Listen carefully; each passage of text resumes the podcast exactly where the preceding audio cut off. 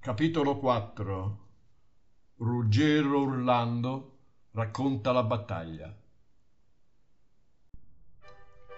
Non vi so dire, ragazzi, cosa sta accadendo. Scusate il fiatone, stiamo tutti correndo, scappando, l'esercito è in rotta.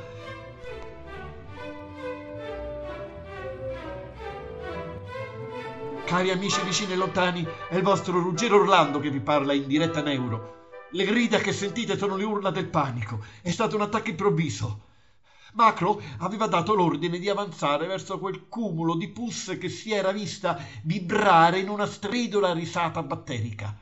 I monocitei, dal nucleo a forma di fagiolo, che sono più grossi ma sono più lenti, avanzavano al centro compatti a passo di marcia.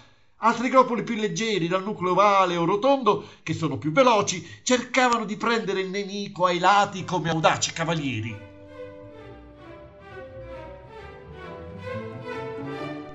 Gli appetitus! gridava Macroleucos con tutto il fiato. Gli appetitus è l'ordine alla fanteria di avanzare superando ogni ostacolo.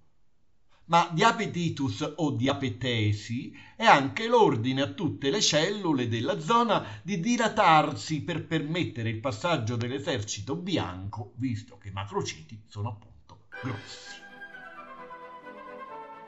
A passo sicuro, decise la lotta, i nostri chiari eroi erano giunti a contatto con il nemico. Sapete perché i leucociti vengono anche chiamati fagociti? Perché fagocitano il nemico, allargano la loro membrana e formano come un antro, come le mascelle di un coccodrillo. E zac! Si chiudono intorno al batterio, lo imprigionano, lo inghiottiscono. Ho visto personalmente il generale Macroleucos fagocitare uno stafilococco che mi sembrava il fratello gemello di Gin per come era nero.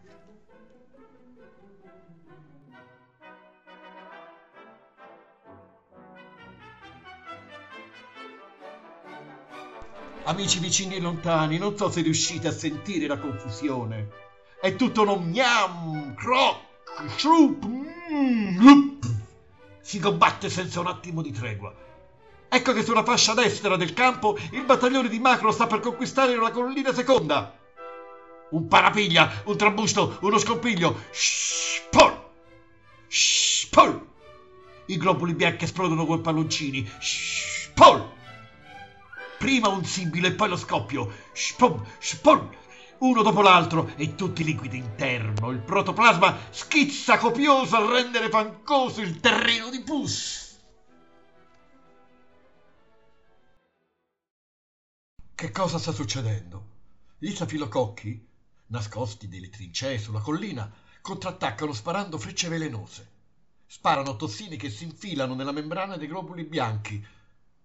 Tutti i leucociti sono presi dal panico.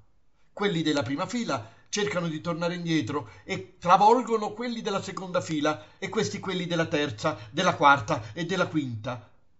L'esercito è in rotta. Anch'io sto ora scappando, ma è una ritirata onorevole, strategica. E così, cari amici, l'esercito bianco è in preda allo scompiglio. I batteri usano armi micidiali, le chiamano tossine sono capaci di immobilizzare ogni tipo di globulo bianco. Ecco, si continua a combattere, bianchi contro neri. Gli stafilococchi non ci inseguono. Si raggruppano in piccoli gruppi. Somigliano quasi a piccoli grappoli d'uva.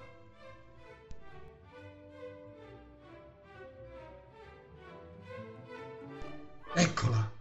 Vedo una tossina che si attacca ventosa alla membrana di un monocita la ferisce, penetra. La pressione interna al globulo bianco ferito aumenta. Il protoplasma spinge fuori e il povero globulo bianco scoppia